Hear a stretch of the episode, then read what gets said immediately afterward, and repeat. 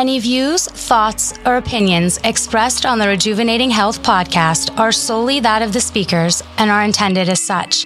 Please contact your trusted medical practitioner for medical advice. Let's go, girls.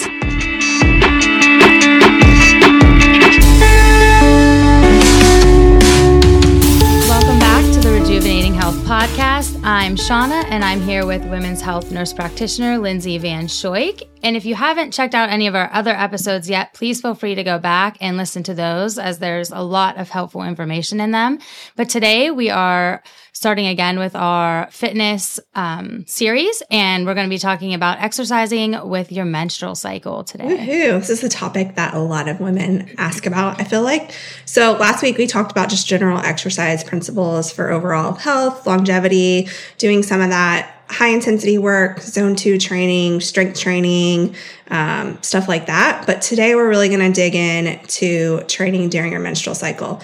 So before we start, we need to talk about what a menstrual cycle is because I feel like people are going to listen to this and be like, I don't know what she's talking about, right? So, a normal menstrual cycle is 21 to 35 days.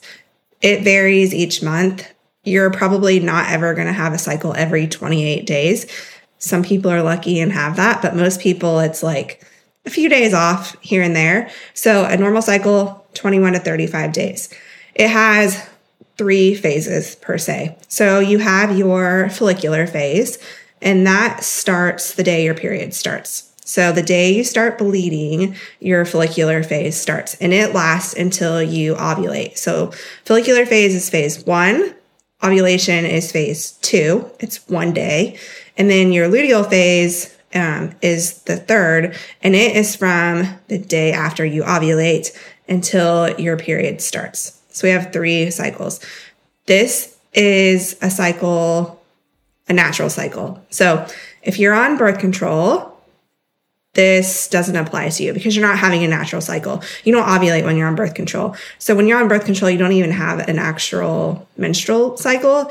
You have a withdrawal bleed. And that confuses a lot of people, I think. So birth control shuts down your hormones and suppresses your ovaries from ovulating. So you you kind of it kind of mimics your menstrual cycle but you don't have you don't ovulate so you don't have those natural hormones so you don't have a withdrawal bleed. So it's harder to to apply these principles when you're on birth control especially and when i'm talking about birth control i'm talking about um, depo nexplanon the pill the ring the patch the iud this doesn't pertain to um, when you get an IUD, there's two types. There's copper and a progestin IUD. The progestin IUD, it might affect your menstrual cycle for the first six months or so, but after that, then you have those natural cycles again. It works for birth control by increasing your cervical mucus, and that's really re- what protects you from getting pregnant. So, in order to understand this topic, you need to understand what your menstrual cycle is, and you probably need to be tracking it somehow. And most women don't track their cycles. Do you track your cycle? Um, yes, I do track my cycle because you're not on birth control. The funny thing is, no, I'm not on birth control, and I tracked it so well too that actually when I was done having kids, you know, after Brody, and then like he's eight, I tracked it so religiously that the night that we ended up having intercourse, I thought in my head afterwards, I was like, mm, that probably might have not been a great idea. And then I looked in my app and bam, it was ovulation day. And like you said, it's only one day, but ladies, the one day counts. And then came I have a three year, almost three year old now. yeah. Yeah. Yeah. Yeah. Na- so I do track. Yes. Natural family planning works really good, but you have to like stay on top of it. Um, yeah temperature like i use my Oura ring. I don't need birth control because my tubes are tied. Um, but i like to know what's going on with my cycle. And so i use my Oura ring and it like i know the day i ovulate my cycles are not mm-hmm. spot on. Like sometimes they're 28 days sometimes they're 30 days sometimes they're 35 days. But let's be real i live a really stressful life and i do exercise a lot. So it's pretty common for that to happen. So for me i really like to use my Oura ring because a lot of people don't know this, but your temperature changes a lot during your menstrual cycle. So, the first part of your menstrual cycle, your temperature is lower than baseline. And then once after after you ovulate, your temperature raises almost a degree higher than what it was before. And so you can really see that day you ovulated because the temperature goes from below baseline to above baseline. So that Oura ring is super awesome when doing that. And there's apps that you can sync it to um, that will predict ovulation and, and, help tell you when to not have intercourse. Um, I don't need to know that because I don't need birth control, but I do like to know that for my menstrual cycle. So tip out there for you people that don't. Sean is going to end up pregnant again because she's not on birth control. Listen, I'm not. He, I'm going to make the appointment. He's going to get the snip. Little snip, snip. Mm, he's going to love you for that. He'll be fine. He said he would. He'll be fine. Please. I gave birth to two like nine pound babies almost. He'll be fine. okay. Okay. So back to your menstrual cycle uh, and how to train during your menstrual cycle. So your hormone fluctuations through the month can really affect your workouts in in many ways. Um, so instead of getting frustrated when you don't feel good during your workouts, you can really use your menstrual cycle to give your workouts an advantage. So, day one of your menstrual cycle, your early follicular phase, is honestly the time that you are more like a man. So, you should be able to like hit it hard, but a lot of people have a lot of bad period side effects. So I know I had an ablation and my first couple of days of my period are so crampy that like trying to hit a hard workout is terrible. Some people have diarrhea, some people have headaches, some people have lots of different symptoms. And so hitting it hard those first few days of your period might not be for you. Do you struggle with any of that?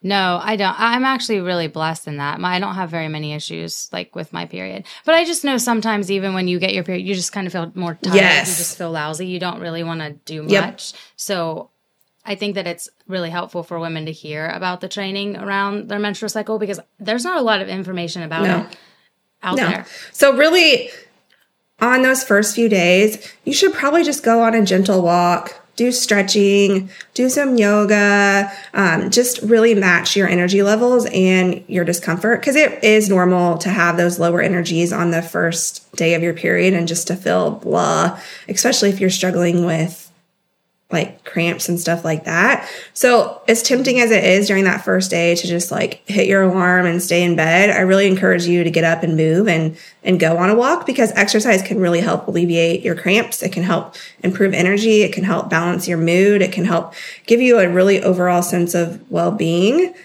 And getting up and moving can really help maybe with your mood and your energy level and even that cramping. So, I'm not saying you have to go to the gym and hit it hard, but during those first few days, moving some would probably be would mm-hmm. probably be good. Yeah. But after you get through those first three days, this is the time to HIIT it hard because our hormones are low. So, in this time, you should be able to lift more weights. You should be able to tolerate more of that hit, high intensity. You should be able to really push your body during that early follicular phase. But throughout any of this, throughout anything we tell you, you should always listen to your body. A lot of women get stuck in these, oh my gosh, it's my early follicular phase. I should be training hard. Or, oh my gosh, my watch says that my recovery is really good. I should be training hard. Like at the end of the day, always listen to your body. Your body is not going to steer you wrong. And so if you don't feel like hitting it hard just because you should be able to during your early follicular phase, maybe you're coming down with the flu, maybe you're sick, maybe you're stressed out, like always listen to your body. Or maybe your vagina's bleeding and you just don't want to be crazy exercising. True story. I was thinking that why isn't it like it should have been opposite cuz no I think just because it's just not that great of an experience for a lot of people, they don't want to do exercising when they're like bleeding, you know? Whoops. So, oh, that's gross. Yeah. It's gross too. Yeah. But do it, yeah. ladies. It's it's good yeah. for you. During that early follicular phase, listen to your body, go on gentle walks, you know, do whatever. But once that once that bleeding stops, you should hit it hard because this during that late follicular phase, when your period ends to ovulate, ovulation, this is when you have some increased estrogen and testosterone, and it's a lot easier to build muscle. So you should feel best doing cardio and strength training during this time. Your energy should be up, and you should really hit it hard to try to build muscle during this time. Like, this is the time of your menstrual cycle where you don't have a lot of progesterone, which is catabolic. So, muscle building, it's like time to hit it hard, lift heavy weights, build that muscle, mm-hmm. which a lot of women don't do. You should be lifting weights, ladies. We're going to talk about that in another episode coming up. Stay tuned. Stay tuned. So, we went through early follicular phase. You're just going to listen to your body, walk, all that type of stuff. Late follicular phase, you're going to hit it hard, strength training. Um, during this time, nutrition is kind of just like listen to your body. Um, you're more like a man, so make sure you're hitting your protein, make sure you're hitting your carbs and fats, and eating that healthy plate method that we talk about. But just you know, just listen to your body when it comes to to eating. Um, when you ovulate, that's that one day event. Um, but ladies, during ovulation, that one day, you should feel so much energy because it's nature and the way God made us. He wants us to make a baby that day, right? Maybe that's what happened. I was so energetic. yeah, you just went after it. But she's so man. that that like that day you should have a lot of energy. You should be able to like really hit it hard, really hit a high level of exertion. Probably it's the best day. You're going to feel the best working out during that day after ovulation, some women feel like immediate shifts in their ability to exercise. Like some women, after they ovulate, it just goes straight downhill for there. Um, for others, they don't really notice a difference until the week before they per- their period. I know for me, I don't really notice that big of a difference until like a few days before my period starts, as far as like struggling with my workouts and stuff like that. I know my period's going to start in about a week and I'm starting to feel like it's getting harder to hit the high intensities during my workouts. Yeah. Yeah. But it, Oh no, are you it's going to start in a week now? Yeah. Are you going to have it when we're away? Mm, no, it should be almost over. Okay, that's good. But I had an ablation anyway, so I don't bleed that much. It's just crampy. You would just have to listen to me whine about cramps. That's fine. My sister does it every month, so it'll be fine. I'm used to it. So, why does this happen? Why do you start feeling more trouble exercising during your luteal phase? Well, one, your body's retaining more water. Um, your temperature is higher, so your body's having a lot more time with thermoregulation. So it's getting freaking hot. And I think that's why I'm struggling is like I'm not used to working out in the heat, but then my temperature is also higher. So I'm like having to work harder to to bring my heart rate down and to cool off. So staying hydrated is really important. Um, wearing breathable clothing when you work out. Um, using this time maybe to schedule in some more recovery and maybe using Pilates and yoga and stuff like that to listen to your body's needs. Um, so that late luteal phase, you're really going to want to work on like technique, yogas, Pilates, more of that recovery. So as women, I mean, I just told you you need to take it easy probably while you're bleeding and then the week before. So that gives us only like two weeks to really hit it hard. So we really have to hit it hard during those two weeks and build muscle and, you know, all that type of stuff. Um, this is where a lot of women start feeling hungry. Do you feel this? Do you get really hungry before your period starts? I do. More so, sometimes more so than others. It's not every month, I'll say. Yeah. I don't. Some months more than others. Yeah. For sure. So it's completely normal because your progesterone's rising, your temperature is rising.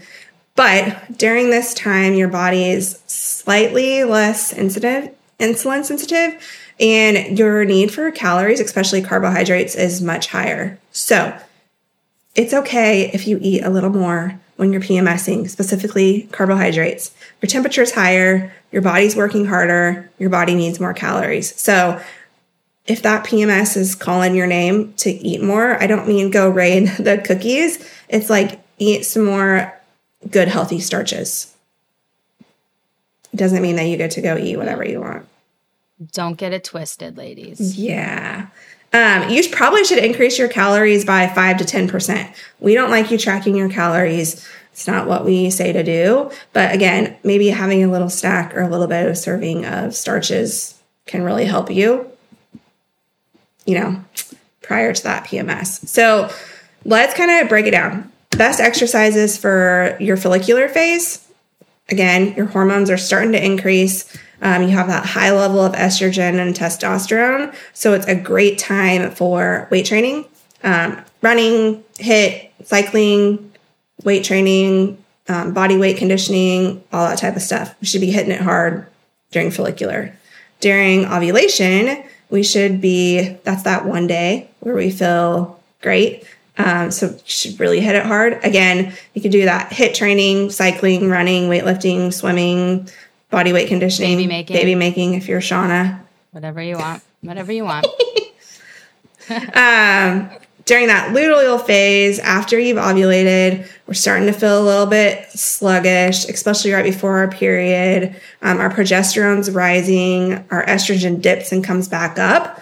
Um, and then it all tapers off again before our period starts. So we have a ton of hormone fluctuations um, during that luteal phase. So some days we might have good energy, some days we might feel tired. So this is where we really have to listen to our body.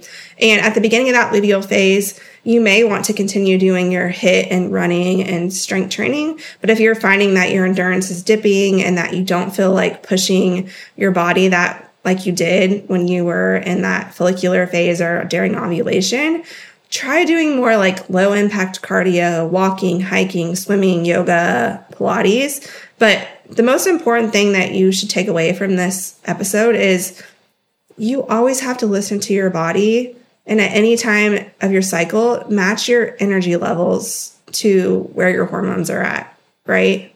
I think people get caught up in like oh my gosh it's during this and i need to do this and this and this. But at the end of the day you always have to listen to your body. Yeah. And I think too, we can say like listen to your body because we are good at that just because we practice it. But some women, I don't feel like they even know what that means, right? Like they're just on autopilot of feeling yucky or they're not even in tune with their bodies. yeah So I that's something that we really try to teach inside of the program that I think is super beneficial because if you can't understand what your body's feeling and know how to treat your body and do what's right for it at certain times, then that is really hard. Yeah. Yeah. So we just talked a lot about how your period can affect exercise, but I think it's important to talk about how exercise can affect your period too. I have to have this conversation a lot with patients in my office because your food and nutrition affects your cycle a ton, like so mm-hmm. much. So exercise can affect your menstrual cycle. Normal, regular exercise helps your hormones. It impacts your hormones in a super positive way. Healthy levels of cardio, resistance training, it does wonders for our health, our menstrual cycle. It can help with PMS, painful periods, all that type of stuff. But sometimes people excessively work out, um, run. I know this happened to me when I was training for marathons. I was running way too much and under eating, and I would skip my cycles. Yeah, that's not good. It is so bad for your bones. Um, missing your menstrual cycle due to overtraining, under eating is so bad for your hormones. It's so bad for your bones. So you need to, if that's happening to you, I'm not saying you have to train less, but you need to up your calorie intake to match your energy needs. That's your body's way of shutting down. It's like, hey, you're not feeding me enough. So I'm going to shut down this process because I need to perform life sustaining prop like i need to worry about your heart rate and your digestive system and your respiratory system. Who cares if you can make a baby right now? You don't weigh enough to make a baby.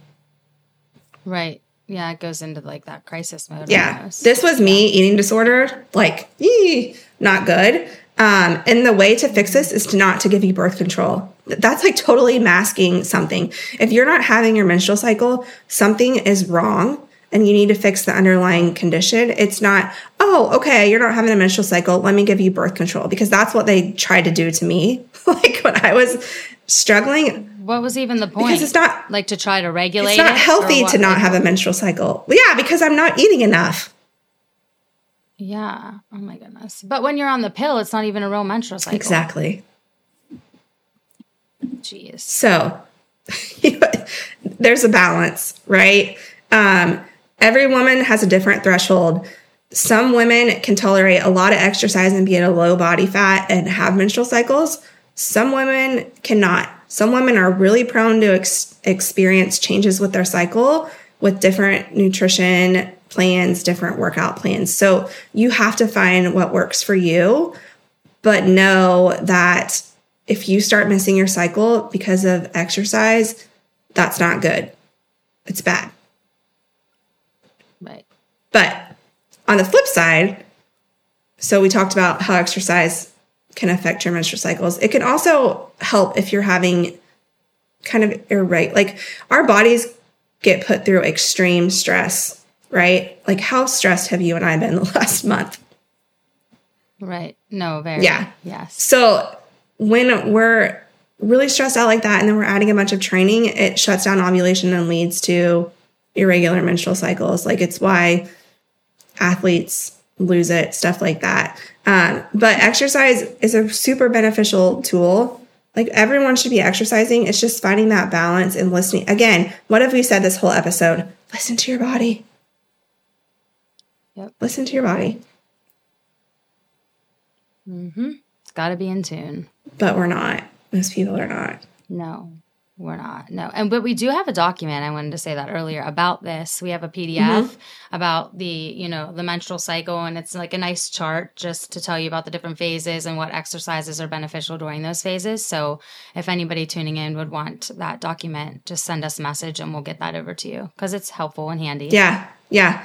And I mean, this isn't giving you like an exercise plan. And again, it's just it's just guidelines. It's just explaining to you what your menstrual cycle is so that way you know what's going on with your body. You take this information and you apply it to you in your training plan. Like I know all these things, but some months I feel good and I can push my training and other months I don't feel good. It's just good to know what your body's doing and why maybe you're feeling the way that you're feeling in the gym or, you know, know when it's time to push the heavy weights and and and do that type of stuff. Right. Nope, totally. It's very helpful. And there isn't enough information out there about it. So No. No. So last week we talked about general exercise principles. This week we talked about training during your cycle. Next week we're going to hit it hard training for perimenopause and menopause because that crap changes. Training changes. Yes. Yes. And also, there is not a lot of information about that either. So, you guys are going to want to tune in next week when we talk about that for sure. And in the meantime, if you could leave us a five star rating and a kind review, that would be super helpful. And we hope you guys are enjoying the podcast so far. See you next Bye, week. ladies.